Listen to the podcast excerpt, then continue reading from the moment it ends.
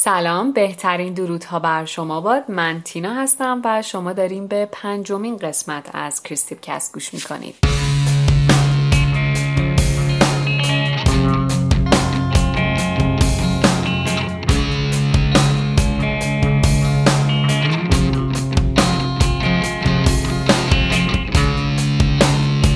امیدوارم که حال همگی خوب خوب باشه. هرچند که خب می‌دونم شرایط این روزها واقعا خوب نیست. همه ما به شکلی با یه سری مشکلات درگیر هستیم. روی زندگیامون تاثیر گذاشته و شاید خوشحال و خوب موندن مثل گذشته راحت نباشه و قطعا هم نیست. اما خب چاره چیه؟ چه میشه کرد؟ یعنی اگه همین حواس پرتی ها رو هم از خودمون دریغ بکنیم که دیگه چی از ما میمونه؟ چطوری می‌خوایم زندگی بکنیم؟ چطوری می‌خوایم کارامون رو بکنیم؟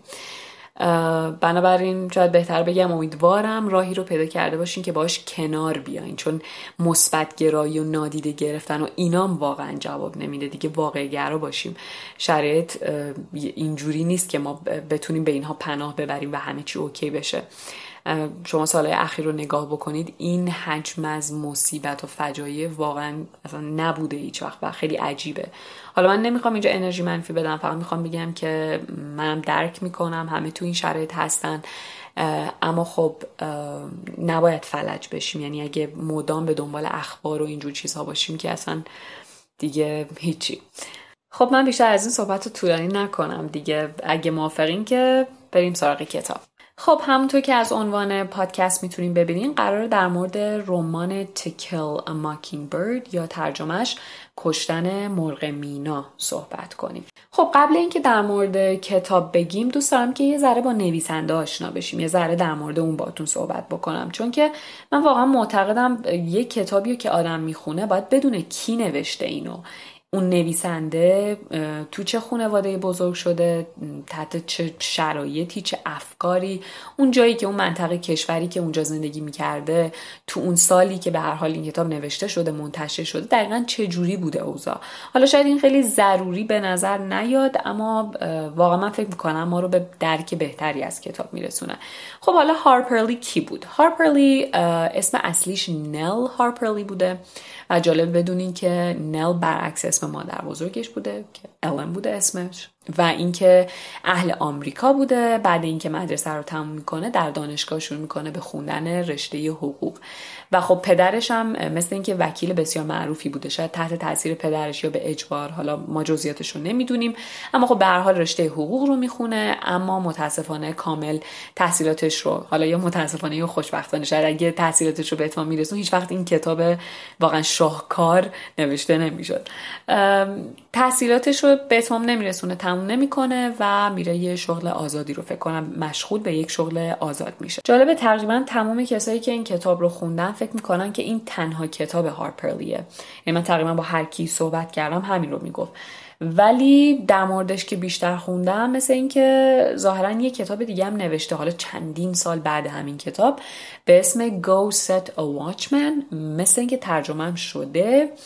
اما خب دلیل اصلی سرشناسی هارپرلی همین کتاب کشتن مرغ مقلدش بوده. اولین با کتاب Kill a Mockingbird هارپرلی در سال 1960 منتشر شده و ظاهرا تو اون تایم آمریکا درگیر خیلی جریانات بوده. خیلی اتفاقات افتاده که حالا من جلوتر با جزئیات بیشتر در موردش صحبت می‌کنم چون میگم این شرایطی که اون موقع وجود داشته خیلی مرتبطه با محتوای کتاب و قطعا این دوتا از هم متاثر بودن.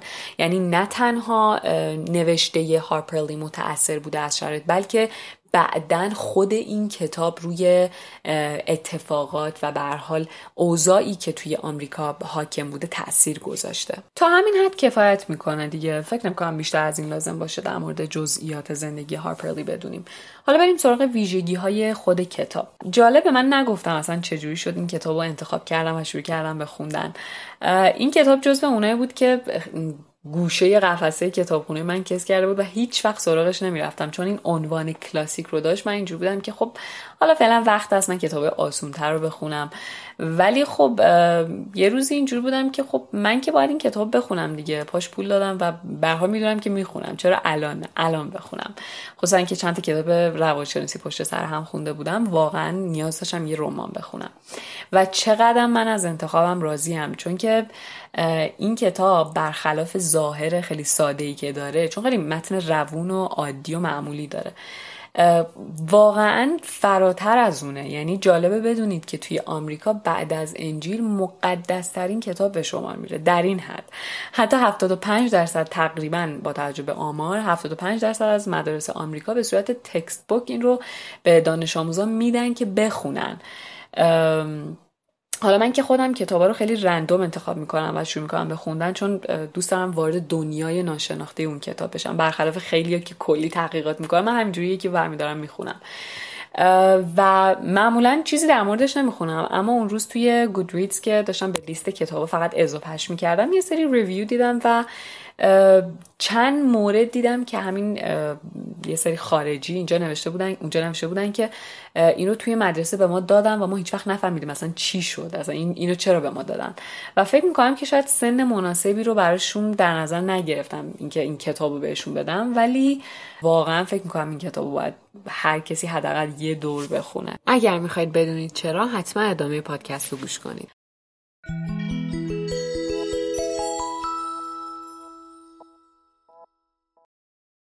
اگه بخوام خلاصه کتاب رو یه جوری بگم که چیزی براتون سپویل نشه در واقع میشه گفت که راوی داستان ما یه دختر کم سن و سالیه به اسم اسکاوت فنچ و توی قسمت های اول چپترهای اول مدام از محیط اطرافش میگه. یعنی برای ما توصیف می‌کنه. در واقع اگه بخوایم این کتاب رو به دو قسمت تقسیم بکنیم نیمه اول نویسنده از زبان اسکاوت اون ستینگ داستان یعنی مکان و زمانی که اون اتفاقات افتاده رو برای ما میگه به ما معرفی می‌کنه. و توی نیمه دوم به مسائل مهمتر می‌پردازه اون پیام اصلی داستان. و خب اسکاوت مثلا از چیزایی مثل پیشینه خونوادگیش شهر و محل زندگیش همسایه هایی که دور برشون هستن اینها رو برای ما توصیف می‌کنه و کلا به طور کلی با یک زبان ساده و بچگانه و شیرین فضای جامعه رو بیان می‌کنه. توی فصل بعدی اسکل کم کم وارد مدرسه میشه و شروع می‌کنه به تعریف کردن از اتفاقات عجیب و غریب. می‌بینه که برخلاف انتظارش مدرسه اصلا فان نیست و خیلی هم اتفاقات غیر منطقی توش میفته و همین که چون اسکت از سن خیلی پایینی از پدرش آتیکوس خوندن رو یاد گرفته اصلا می‌بینه که مدرسه هیچ چیز جدیدی نداره که بهش یاد بده و توی قسمت از کتاب میگه میگه فکر می‌کنم که دولت آلاباما برای من فقط دوازده سال تحصیلی بیهوده رو در نظر گرفته.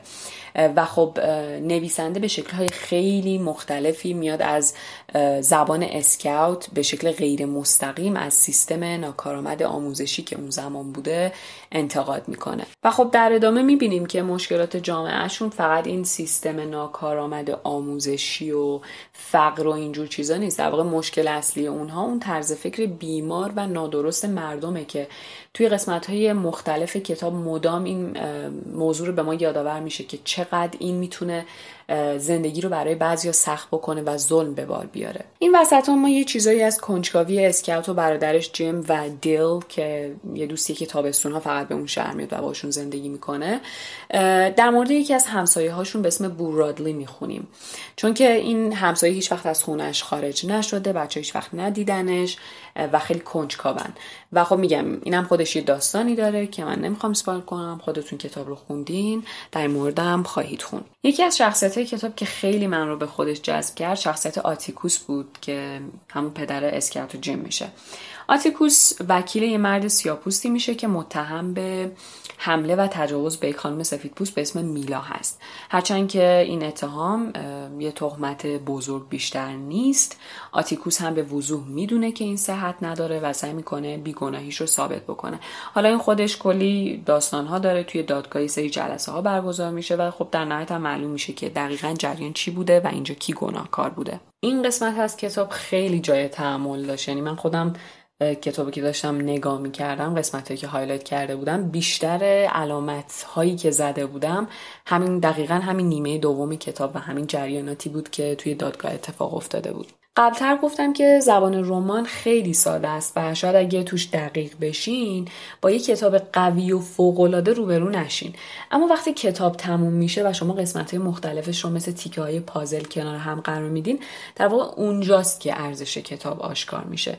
این کتاب برخلاف ظاهر خیلی ساده ای که داره به خیلی موضوعات پرداخته. حالا هم از بعد اجتماعی هم سیاسی و خیلی ابعاد دیگه. خیلی از جاهای کتاب اسکاوت حتی مسائل فمینیستی رو هم مطرح می‌کنه. مثلا یه جاییش به پدرش میگه که چرا باید خانوما نتونن عضو گروه هیئت منصفه باشن؟ چرا نمی‌تونن رأی بدن؟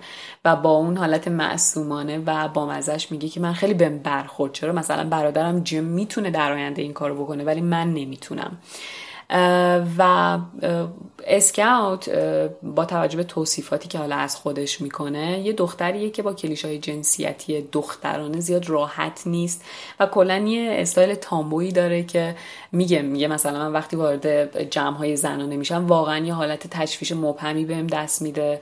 ترجیح میدم time م رو با آتیکوس یا مثلا آقای هک تیت بگذرونم چون که اونها با سوالات مسخرهشون منو دست نمیندازن زندگی های بیهوده ای ندارم و من اینجا واقعا با این دختر ریلیت کردم و خیلی مسائل به شکل خیلی جالبی مطرح شده بود. چیزی که تا الان گفتم فقط چند تا نمونه از اون مسائلی بود که در رابطه با تبعیض نژادی طبقاتی یا جنسیتی توی کتاب مطرح شده بود. هم سعی کردم کوتاه بگم همین که به اون مرز سپویل کردن نزدیک نشم که شما خودتون بتونین کتاب رو بخونین و واقعا ارزشش رو با چشم خودتون ببینین. خلاصه کلام این که اگه همیشه دوست داشتین آثار کلاسیک رو شروع بکنین ولی ترسیدین که به اندازه کافی دانش پیش زمینه نداشته باشین یا خیلی طولانی بشه که حوصلتون رو سر ببره این رمان انتخاب خوبیه. چون هم گفتم زبان ساده داره هم کلا هولوش 400 و خورده ای صفحه است. و نکته آخر این که راستش من خودم ترجمه مختلفش رو اصلا چک نکردم ببینم کدوم بهتره. حتی نمی‌دونم چند تا ترجمه ازش هست. اما اینی که من خوندم از انتشارات امیر کبیر ترجمه فخر و دین میررضایی بود. هم کتاب خیلی سبک و ترتمیز و خوب بود. همین که میگم ترجمه واقعا ترجمه خوبی بود. خیلی خیلی ممنونم تا اینجا با من همراه بودین. احتمالا یه ذره زیاده گویی کرده باشم احتمالا که نه قطعا. ولی خب وقتی که نوبتی کتاب می‌رسه واقعا من سختم میشه کم صحبت کنم. و اینکه امیدوارم لذت برده باشین. اگه نظری کامنتی سوالی چیزی داشتین مثل همیشه می‌تونین به آیدی تلگرام من مراجعه کنین که توی قسمت description هست. اونجا می‌تونیم با هم صحبت کنیم و بیشتر از این کتاب خوب لذت ببریم روز و شب خوبی داشته باشین و تا پادکست بعدی خدا نگهدار.